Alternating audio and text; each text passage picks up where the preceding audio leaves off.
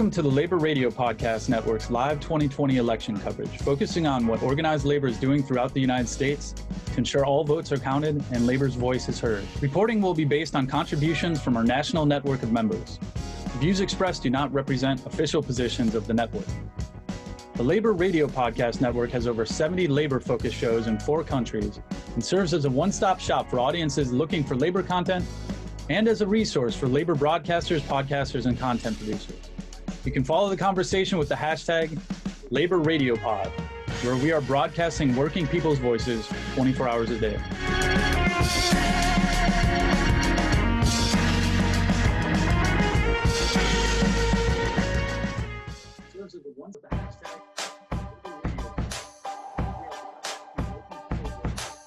We have to meet the moment, use our voice. Use our vote to make the right choice. To make change to policies. Equal rights for you and me. If the first woman turned it upside down, all of us women can turn it around. A hundred years of her story. Women marching for dignity.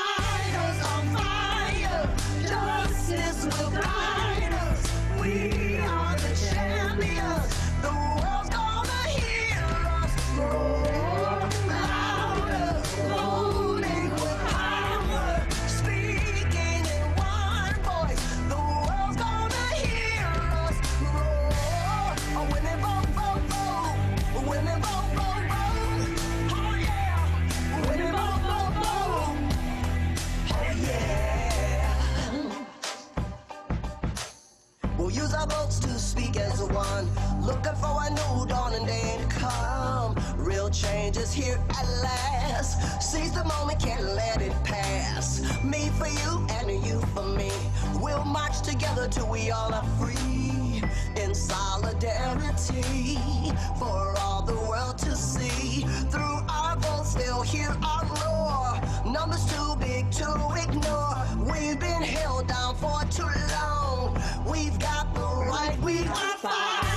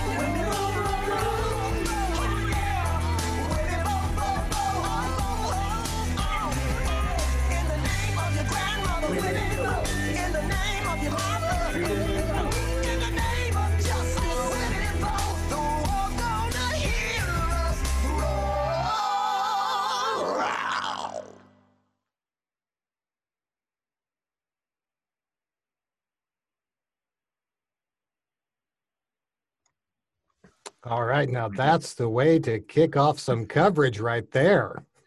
Absolutely. Thanks for hanging with us, folks. Little technical glitch there, but uh, Evan was right on it. Welcome, welcome. This is election day. This is the real thing. Uh, this is we're not. This is not dress rehearsal, right? This is it, right, Harold? You are absolutely correct. That's why I tried to put on a jacket just like I- you, so I looked official. I appreciate Yeah, me that. too. All right, put on my everybody's best looking flannel. good. It's what All you call right. your uh, check jacket there, right? Yeah. Thank you, sweetie. All right, so uh, just uh, uh, we're gonna, we're gonna be here, folks, uh, until uh, whenever. We had 5 p.m. till whenever. So we're, gonna, at some point we're probably gonna have to hand it off to the West Coast. But uh, you are watching and listening to the Labor Radio Podcast Network live uh, election day coverage. Uh, we are all over the country. This is uh, just some of the more than 70 members of the Labor Radio Podcast Network. And so, with that, uh, let me introduce who uh, we have, and then we've got some great guests lined up uh, for the next couple of hours. So, I'm just going to do my usual. Actually, I'm going to go the other way around on my screen, and that uh, that takes me to uh, to you, Patrick, to introduce yourself. Oh, good evening, everyone. This is Patrick Dixon from the Labour History Today podcast, and I'm coming from Arlington, Virginia today. All right, Patrick, and uh, then to you, Evan, our producer. Hello, Evan Papp, Empathy Media Lab, and uh, in Maryland, and very excited to be with y'all. All right, Alan. Hey everybody, Alan Wierdak here from the Labor History Today podcast. Um, also from the Cool Things in the Meany Archives podcast uh, as well. Coming to you from Olney, Maryland. All right. And uh, Alan, just a reminder to update your name with your show if you would. Thank you. Harold. Hello, working people.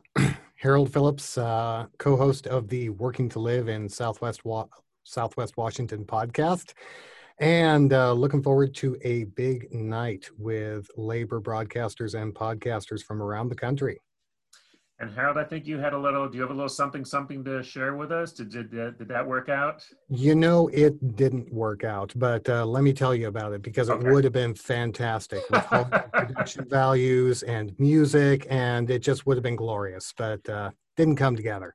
So, um, here in the Pacific Northwest, when we have a celebratory occasion or when we have a long night ahead of us, what do we do? We go out and get some of our locally made Ah. beer. I like it. So I went into downtown Vancouver, Washington, where I live, and filled up my growlers with a couple of local brews. And along the way, I passed the Clark County Elections Office, where the line is literally spread around the block Oh, wow. of people coming in to vote because Washington has same day voter registration. And Washingtonians are taking advantage of that. I saw people with their kids. I saw people very happy to be there. And oddly enough, I even saw a drop box where poll workers were handing out I voted stickers. You know, we are 100% mail in vote state. So we're kind of used not to getting those I voted stickers. I almost wanted to stop and see if I could get one, but uh, we had the deadline. I had to get on camera. Good So anyways. here, and uh, good to see. Uh, I wish I was in the other Washington right now. I've just got my uh, tea here, but uh, good, good for you. All right, Harold. Uh, Gene, over to uh, to Dallas. This is Gene Lantz. Our program is the Workers Beat on KNON radio at 9 o'clock Central Time every Saturday. We're in Dallas, Texas. Beautiful Dallas, Texas, and and uh, rocking rocking the Texas hat. I love it. Very nice. Uh, Jeremy. Uh, yeah, Jeremy Waugh, host of the Break Time Breakdown uh, out of Louisville, Kentucky, affiliated with the uh, Sheet Metal Workers Local 110 and under the SMART International Sheet Metal Air, Rail, and Transportation Workers. And uh, like uh, like Harold, I'm not from the Pacific Northwest. I'm right here in the uh, in uh, good old Kentucky, but I too have some local brew ready to go. Um, and I also got a Kentucky favorite just in case. So I'm I'm prepared for whatever happens tonight. Jeremy has really uh, prepared for the evening. Uh, I believe that that Jeremy's having a little uh, uh, PTSD from 2016 and is all prepared for it this time. So good for you. In fact, we'll uh, Evan is gonna is gonna lead us through a little exercise in that later on. Yeah. So I'll have to uh, go get hold of something a little stiffer than my tea at that point as well. Um, before we go on, just to those of you watching, um, uh, Alan is going to be monitoring that chat. So feel free to share your comments or thoughts, and then Alan will, will bring that into the conversation uh, here as, uh, as well. Uh, so we want to definitely want to hear from you. Also, uh, please uh, share that around to all of your networks as well so that we can reach the broadest possible audience. So with with that, um, we're we're working on on lining up um, a couple of folks that are going to be joining us uh, momentarily. Um, and I guess Gene, I'm wondering what what's going on uh, in in Texas with turnout. I know I was talking to uh, Charlie Fleming in Georgia a little bit earlier, and interestingly, he was saying that turnout, physical turnout, was was not uh, as high as they had expected, uh, possibly because so many people have already voted. I'm wondering, what are you seeing in in Texas? Over 10 million Texans have already voted, and of them, uh, 561,000 uh, union families, people associated with union families, have voted. We're at 61.7% of union families that have voted.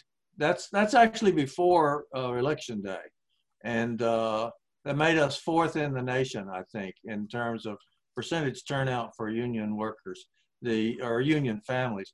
The union workers have been texting like crazy and uh, uh, doing literature drops and doing phone banking madly, and uh, this has all been headed up by the state federation in Austin, and they've coordinated the efforts of the central labor councils, such as our central labor council here in Dallas, and uh, we're pretty proud of ourselves.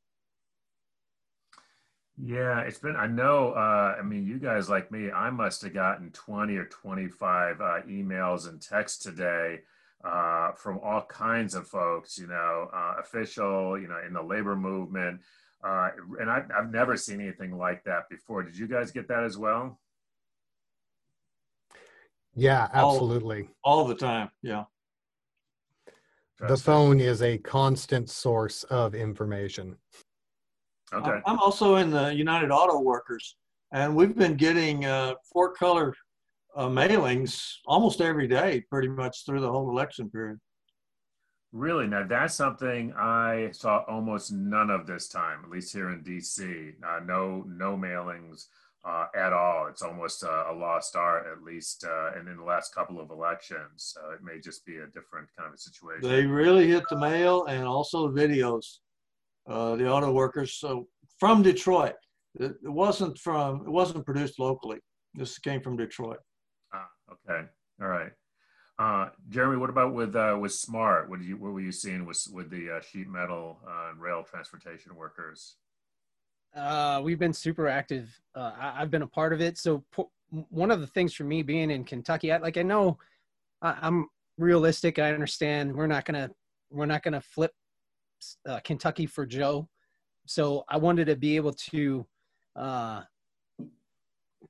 help out wherever I could with the swing states. So uh, our our international had set up. We were doing phone banking and text banking uh, pretty regular for the better part of a month, maybe a little over a month. Um, so straight through the month of October, uh, we were just it was just nonstop. We were hitting, um, you know, we were working directly with the Biden Harris campaign, and you know, helping helping whether we were we were uh, um, contacting our members uh, in particular, sheet metal workers, or working with the lists that the uh, Biden Harris campaign had had compiled. Um, but it was it was pretty. We're we we're very very active in this campaign, and uh, just getting back to the mailing here in Kentucky, we do have a a senator that's up for reelection. I would I would love to crack open this bottle to celebrate him going down, but you know, again, that's a tall order. Who, who are we talking about now? Uh, that's uh, Moscow Mitch. Moscow? Yeah, I, that guy. I think I've heard of that guy. He uh, he has some position or something, right? Here- Yeah, yeah. Here's the deal, though. Even if he hangs on, uh, from what I'm hearing, it is very likely he's going to be in the minority. Well, so I'll take great pleasure in watching that uh, because I know how much that's going to eat him up. But I, man, I, I I was doing some research earlier just based off some of the numbers that were coming in, and and just to touch on what what kind of sparked this, we were getting mailers from uh, from the McGrath campaign just about every day for man months for months like beyond like even before October we were getting mail every single day we'd get something from the McGrath campaign every single day. Uh, so she, I mean, she's been working, she's been working. And I was just looking at the numbers uh, from previous elections, and I saw when when Mitch was running on outside of a presidential election on an off year, uh, turnout wasn't real high. It never is, right? It's always lower than in a pres- presidential campaign, and uh, he won pretty handily. But when he ran, he ran in 2008 when Obama first ran. And we had a real strong Democrat candidate. And turnout was really good in Kentucky. It was almost 65% turnout. And Mitch only won by 5% when the, the president, uh, John McCain, carried the state by over 16%. So just looking at some of the numbers and seeing what, what type of turnout we have going on right now, it's, it's almost neck and neck between Republicans and Democrats that have voted early in the state of Kentucky. So the fact that we're keeping it that close just in the turnout, you know, not to say that every Republican's voting Mitch and every Democrat's going to vote for Amy, but it's you know it's it's I'm I'm interested now. It's got me way more interested in in a little less. Um, you know, I was I was kind of writing it off pretty early, but now that I'm kind of analyzing what's going on and the turnout, they're like they're expecting 70%, pushing 70% turnout here in Kentucky, which is huge. Uh, I, I mean that changes things. That's that's the uh, that's the uh, the outlier this year, I think. You know, uh, more so than the than the polls of 2016. I think this year it's the the massive turnout. Like you can't you can't really predict how this is going to go. Really, you know what I mean? Uh, because the, the motto is whenever there's a high voter turnout, it usually favors a Democrat. Well, we'll see for sure. Well, I think that's exactly right, Jeremy, because that is the story of 2016. Everybody likes to talk about how the polls got it wrong, but the other part that no one seems to remember is that turnout was really depressed. And when turnout is up, you get to see some good things happening. That is one of the things that labor is really good at doing is getting out that vote, mobilizing the members, getting the word out. So it's not surprising to me that we've seen record turnout, not just there in Kentucky, but really all across the country. I was just seeing that Miami Dade County in Florida is going to have an all time record this year, um, something upwards of 90 million votes. It's kind of astounding, but it shows how motivated people are. And I think labor has played a part in that. Yeah, no, I think so, and I mean that it's going to be real interesting, and we'll and we'll look to get uh, some analysis, uh, maybe even as soon as tomorrow, uh, but certainly in the days and weeks ahead, uh, both as a network and I think as individual shows, to really take a look and see what role labor played, because this is you know, you know one of the things over the years is that you know our folks are registered at higher levels, they vote at higher levels uh, than the general population. And, uh, you know, and, and with, you know, frankly, we got to, you know, admit that, you know, in 16, a lot of our folks, you know, voted for Donald Trump, you know, and so, you know, that, that helped to put him uh, in the White House. And that, that's something, frankly, that, you know, led to quite a bit of soul searching. And there's a lot of reasons for that. So, you know, the, just the fact that our folks are registered to vote doesn't, doesn't necessarily tell you how they're, how they're going to vote, right? So, in fact, Jeremy, I was just thinking about, uh, uh, you know, that conversation that you've had in your local about that. Uh, in Florida, as we were just discussing, they are the second highest in turnout for uh, union families with 65%.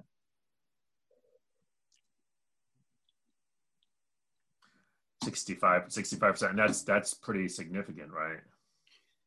Well, you, Yeah, the, the highest is Montana. I think they got in the 70s. But uh, Florida was second highest for uh, union family turnout, just in the figures I got from the AFL-CIO today. Really, that's interesting. I would I would not have uh, you know Florida is not generally considered you know a really high you know obviously usually it's the uh, northeast states that are are uh, denser, uh, although it's probably changing, right? That's probably changing. well, you, you start looking in some of the um, some of the southern states that have been getting beaten up for years with right to work and prevailing wage, lack of prevailing wage and stuff like that, and it's it's more incentive. You know, when when these when the working class in the uh, in some of these uh, uh, lower income areas r- start really uh, getting pissed off enough, you know, uh, and they start coming out and seeing like, well, this is where I got, I, I've done this, this didn't work, this didn't work, this didn't work. I guess I need to, to get active politically and vote and and whatever. So so I mean, you never know what's going to be the the breaking point for for some folks, but I mean, it's the, the groundswell we talked about yesterday. The groundswell is is definitely bigger than it's been in the past. Well, I mean, one of the things that that I, you know, about Trump was that Trump. A lot of the stuff that he talked about. Let's let's talk about trade for a second, right? All stuff he talks about on trade. These are all our talking points. These are all the things, and, uh, the fact that he didn't actually deliver on them, but but he talked about it the way that we've been talking about it for 40 years. And a Yeah, lot he was speaking the language. Yeah. Yes, he was. Yes, he was. I mean, you know, it's it's been frustrating that people seem to buy this when he doesn't actually, you know, he actually hasn't saved jobs. He's been cozying up to the people who are saying jobs abroad, but you know, people seem to want to believe. he sends his own work abroad. I mean, you know what I mean? He he exploits his own workers on his own projects. Like he's he's he's a walking contradiction. But he was he was saying the right words. You know, he was the abusive boyfriend that that said the right words and got you to believe like, okay, it's going to be good this this time it'll be better. This guy's telling me this, and next thing you know, uh, he he's just doing the same thing. And now he's been now he's had to spend the whole time that he's he's beating us up he's gaslighting us at the same time making us believe that it's not him like he's still he's fighting so hard for us if i'm in a bad way it's because he's just he's he's just trying so hard but he can't he just can't make it happen even though he's the one that's that's doing it you know what i mean um, and, and He the guy who says, "How come you didn't do anything? You were right there." yeah yeah yeah He's not doing anything. He's right there. yeah Evan, I think you have a comment, and also I'm thinking that there's um, there's a video that we were going to show that I think is directly related to this. But go ahead, Evan. Yeah, Jeremy, I guess the question I have is, you know, when you have a third of the nation that has completely bought into the the con, you know, that he's given confidence to these people who have lost their place, they're losing their their class position and they're easily convinced to be to see other people scapegoated, the most marginalized, uh, the undocumented, the you know, the the poor African American and and things like that. And I guess how are we going to reintegrate a lot of these folks who have gone down into this near cult like worship of this man? And I, I'm sure this is going to be a question that we're going to have to deal with uh, for for a generation. Um, but that that's something that I'm really interested in. And also, what's the reconciliation? Because we can't survive as a nation this balkanized. well y- you we know should try to get somebody from the machinists union in because uh, they have a whole series of videos that they made about Trump's failures to save American jobs. it's almost it's it's gonna be hard though just using facts right? We're beyond facts so we, we have to get to the point where we're we're bringing them in bringing in these people who've been led led astray and and you know some are going to be gone forever and unfortunately there there's no redemption for some people.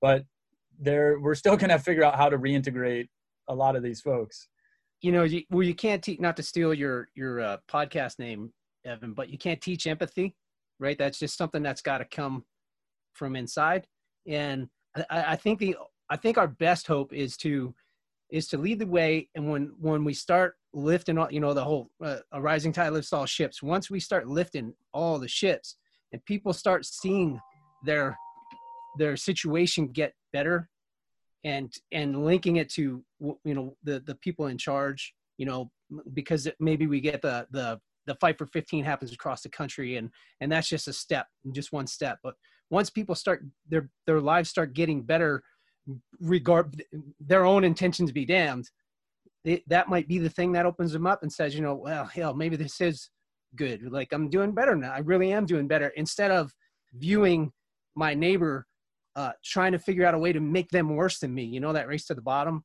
mm-hmm, you, you, mm-hmm. you trick them or, or force them into a, a race up the mountain I, I, let, me I think, in, uh, let me bring in our guest, uh, Harold Meyerson. He's uh, editor at large at the American Prospect.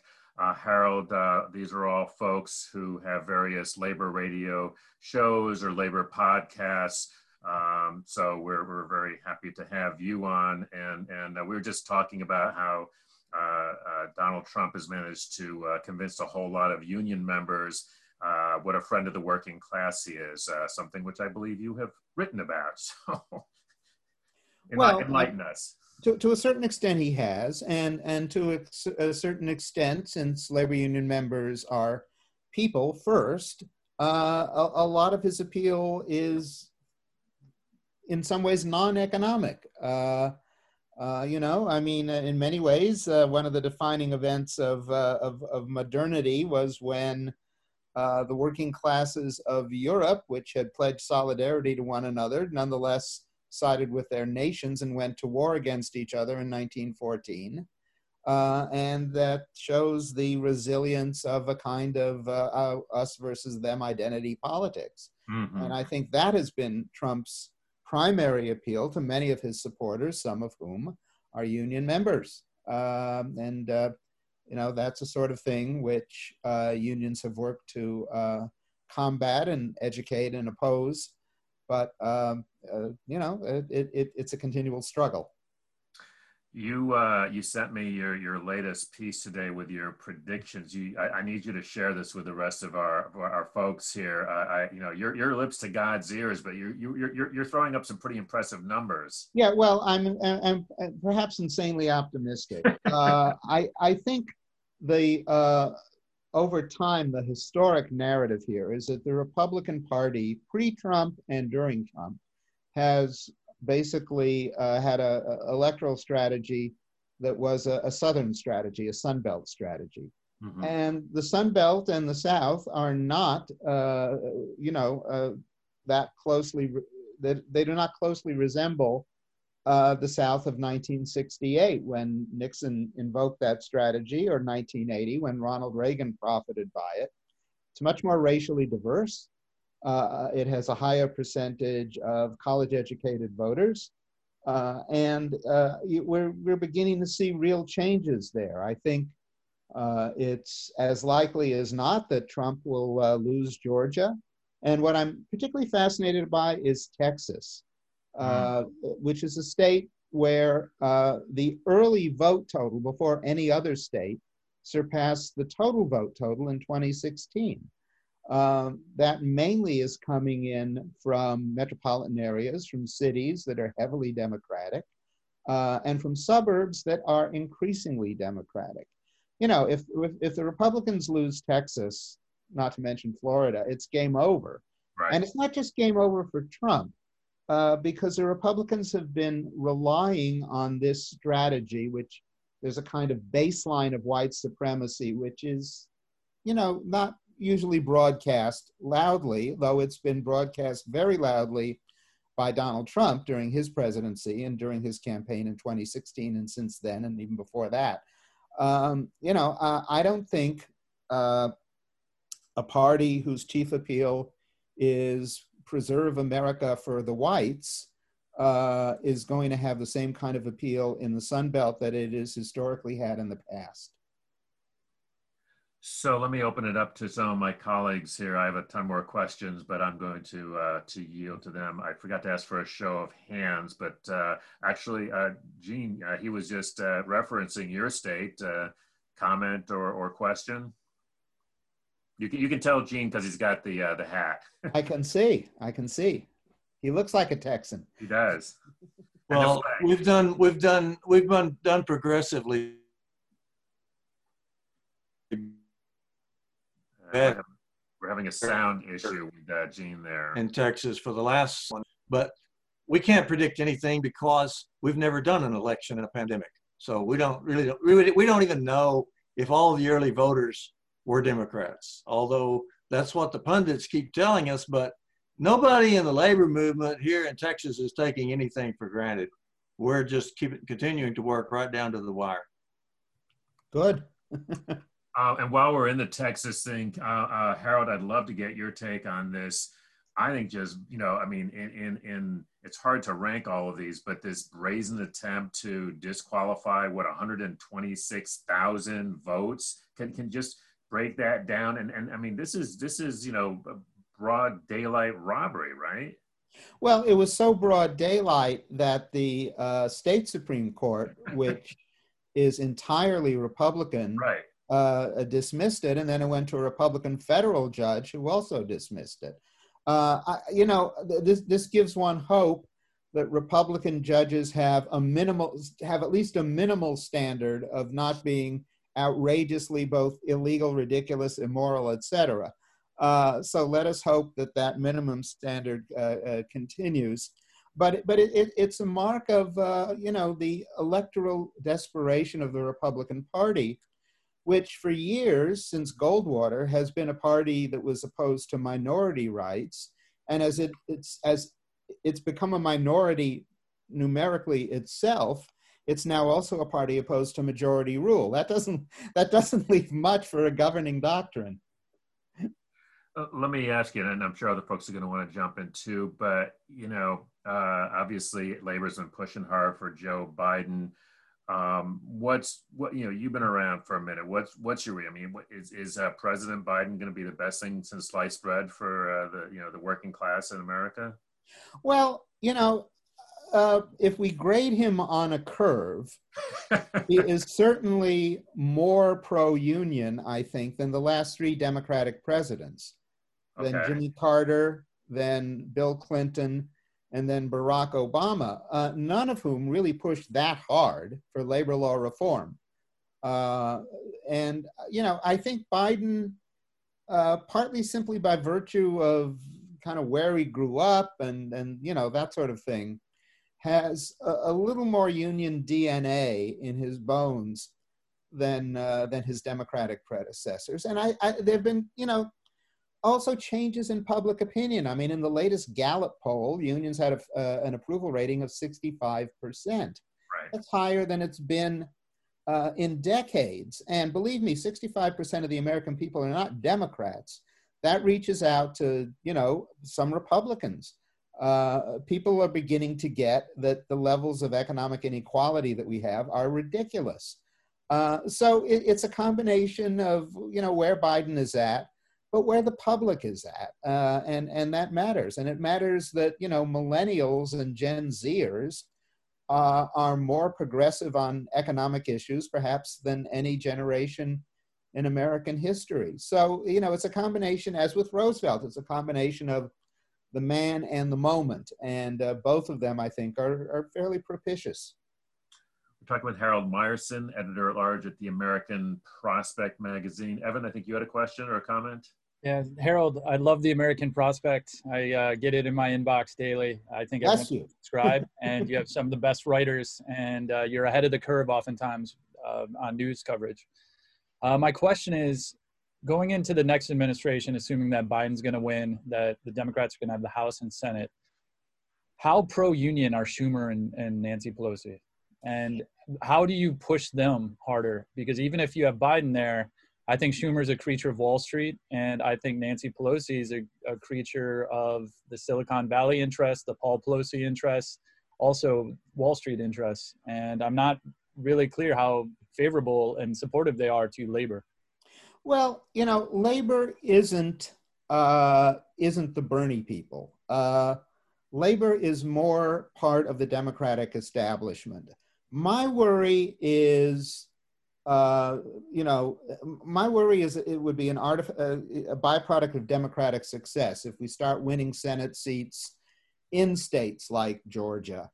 Um, you know, uh, can you count on those folks uh, to back really ambitious labor law reform and and uh, uh, and that sort of thing? If you remember, um, earlier attempts at labor law reform in in the Clinton administration and the Obama administration and the Carter administration uh, pa- all passed the House and never made it past the, the, the Senate, where there was the 60 vote threshold, because Southern Democrats, uh, who existed at that time in the Senate, uh, were opposed. Uh, I, I, remember a, a, retrospective discussion with uh, Tom Donahue, who had been the Secretary Treasurer of the AFL CIO under, under Lane Kirkland, better, a better guy than Lane Kirkland, and I do not mean to damn him with faint praise by saying that.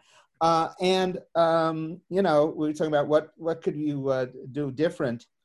Uh, and uh, he said, well, let's uh, not make Arkansas a state because the two Democratic senators from Arkansas in all three iterations of labor law reform efforts had all voted no. Um, uh, so first of all, you know, nothing's going to pass. It's any decent unless the Democrats get their act together to get rid of the filibuster, uh, which is one more, you know, uh, blockage point for any progressive legislation. Uh, then, you know, between the Joe Manchins and whatever, uh, yeah, it's going to be a push. But I don't think the main push will be against Schumer and Pelosi. I think the main push will be against, uh, if they're Democratic senators like Joe Manchin, notwithstanding, you know, the heroic Union heritage of West Virginia, which unfortunately is not what West Virginia is today. So it's my two cents on that. Patrick? Hi, Harold. This is Patrick Dixon from Labour History Today. 12 years ago, supposing it plays out as you predicted, 12 years ago, uh, the Democrats controlled each chamber and the presidency. And I remember many similar discussions about how irrelevant the Republican Party seemed to be. We know how the Republican Party responds to progressive legislation. They'll describe it as communism, they'll describe it as socialism, they'll say that we're going to Venezuela. And yet, as absurd as that seems to be, uh, in 2010, that convinced some people and it hamstrung uh, the entire remaining six years of the Obama administration. Do, do you think the Democrats have learned lessons from them, and how how why should we be sort of confident that it would be different this time? I'm not saying we should be confident, uh, but I do think it'll be different if they get rid of the filibuster. Because look, the Democrats are not going to have 60 senators, no matter how good uh, the election turns out to be. Um, you know, I mean, had there not been the 60 vote threshold, uh, in the Senate. This stuff would have, you know, labor law reform, the previous iterations of which are not as good as what the House under Pelosi has already passed in the PRO Act, and certainly not as good as Biden's labor platform, which has some things that go beyond the PRO Act, chiefly uh, uh, getting uh, getting rid of uh, getting rid of Section 14B of the Taft-Hartley Act, which is right to work. Um, uh, you know, had there not been a 60 vote threshold in the Senate, uh, stuff would have gone through then, which which didn't. So I think that's one grounds uh, for potential optimism if, and it's a very big if, the Democrats can get rid of the filibuster. The, the, the other issue is what I alluded to in the change in public opinion.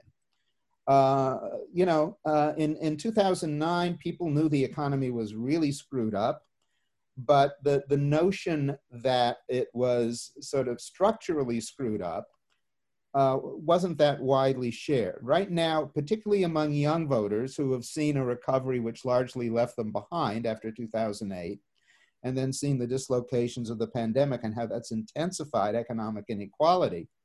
Um, you know, I, I think now uh, there's greater public sentiment uh, for, for lasting change. And I put more stock in that perhaps than uh, than anything else.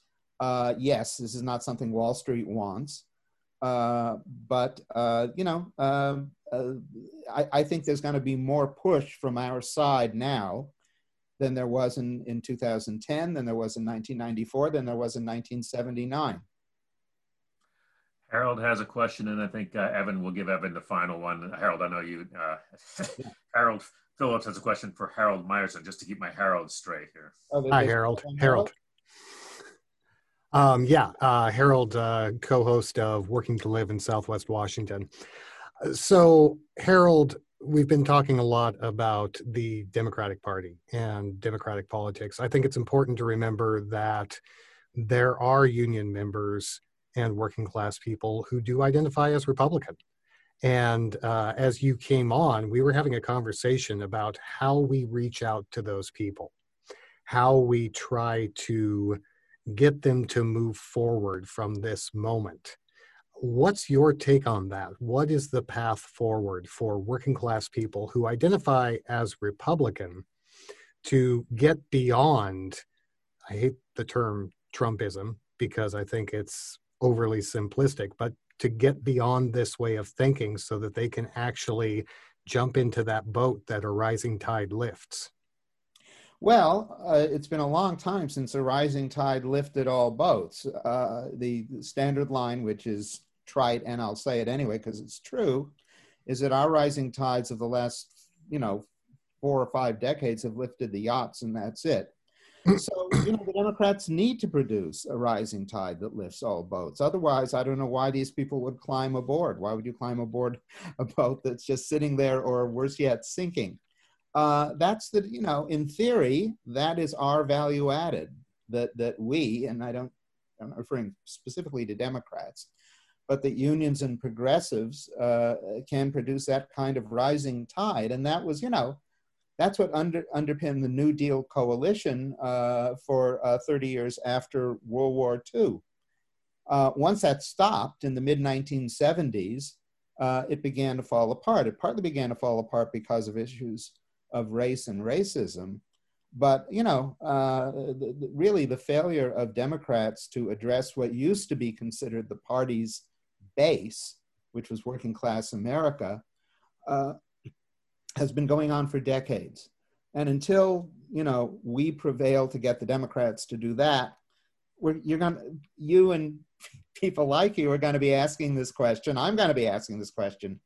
Not just people named Harold will be asking this question for a very long time. So uh, you know, as soon if Biden wins, you know, we have a clear path ahead of us that we have to uh, you know push push the party and push the nation uh, onto uh, if if we're ever going to stop worrying about exactly the sort of thing uh, you asked about.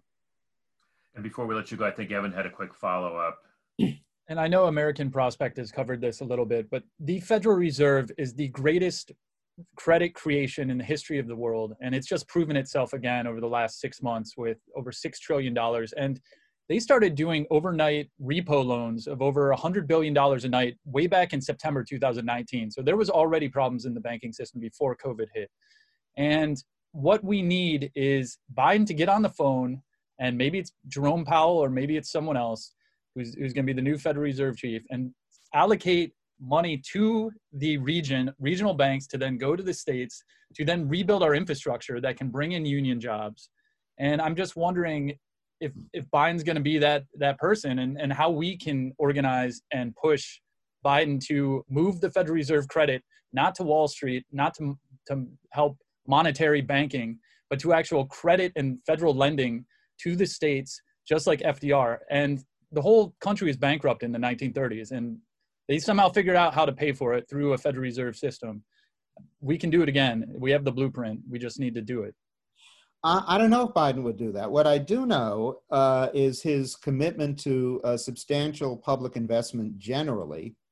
Uh, and remember, you know, a lot of what Roosevelt did went through this institution that Hoover created called the Reconstruction Finance uh, uh, Administration. And uh, they provided capital for all kinds of things public works, uh, you name it. It was kind of, it, it wasn't a bank, but it was uh, kind of a, a public agency which in some ways functioned as a bank, but didn't really expect repayment. Uh, and, uh, you know, I, th- there's been some uh, stuff coming out of the Roosevelt Institute and other think tanks about uh, restarting something like that. It was run by a rather conservative banker, but you know, a lot of the public employment and public works of the 1930s got their funding from that. Um, I don't know if any of the ec- economists around Biden really have focused that much on the Fed. There's one Fed uh, board member, Sarah Bloom Raskin, who would be very good on this. It would be nice to see Biden, uh, when Jerome Powell's term is up, appoint her head of the Fed. That would be a partial way of getting to what Evan you just uh, you just talked about. So we shall see. Harold, I really appreciate you being on. I would be, uh, I can't let you go without mentioning that, you know, this network of over 70 labor radio and podcast shows, uh, which is the first ever of this sort of network, would be a great article in the American Prospect. Just, just saying. uh, yeah, I think so. I think so. Uh, and, uh, you know, uh, something that we would be happy to come on as well as write about. All right. We appreciate your time, Harold. Thank, thanks, Chris. Take care. Take care. Good luck to us all. With the Great American Prospect, and uh, Alan will put a link in the uh, Facebook feed there so that everybody can find out. Uh, and uh, Alan, put Harold's most recent column. I really like the numbers that Harold put up. Yeah, well, I mean, you know, they could be obsolete in an hour, but uh, uh, so you either put them up now or never. Okay. All right. Okay. Bye bye. Take care most recent column and the one he wrote a few days prior to that are both in the comments. Excellent, excellent. Yeah, the uh, the numbers he is predicting with the with the caveat that he was way wrong last time, but uh, he's he's got some pretty impressive numbers. He's he's putting up. I think he is uh, predicting.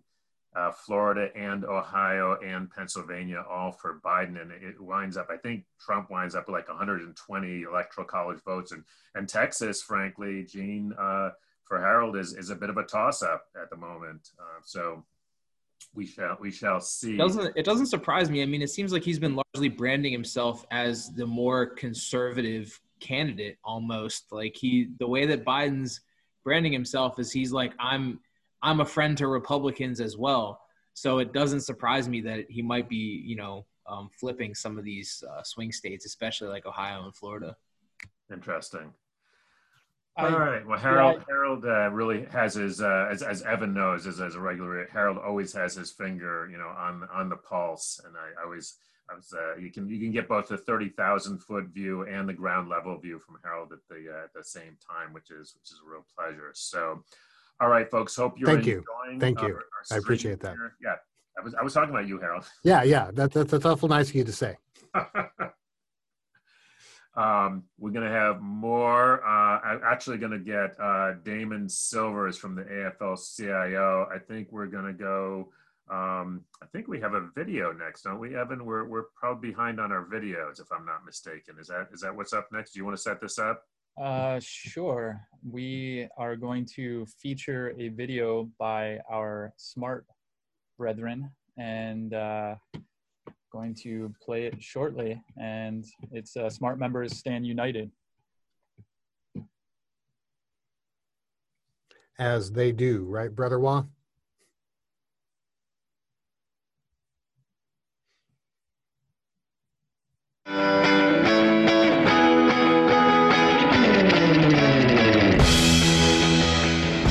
Champion for the poor and the middle class. He's out looking for our interests as far as protecting our pension, our uh, right to organize. He's not trying to take health care away from the citizens during a pandemic. Joe Biden is for the blue-collar working man. He's going to build back America through union labor. He's about my family, protecting us as labor workers. Joe Biden was instrumental in working with the Amtrak shop to keep them open and keep work here. Candidate Biden has supported the two-man crew. He's a major push behind making sure that you have an engineer and a conductor on every train. If you're a railroader and you can retire at 60, don't forget who did it. Joe Biden did it. He understands railroad workers. He understands working people. He knows what we go through.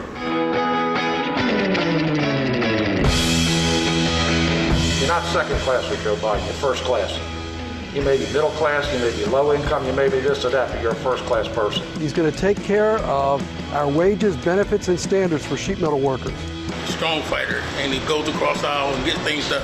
He's the kind of guy that could bring the country back together again.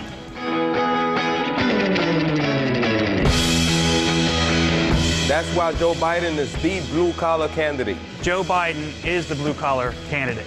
Joe Biden is the blue collar candidate. I am voting for Joe Biden, the blue collar candidate. I'm a 21 year railroader, and I believe Joe Biden is the blue collar candidate.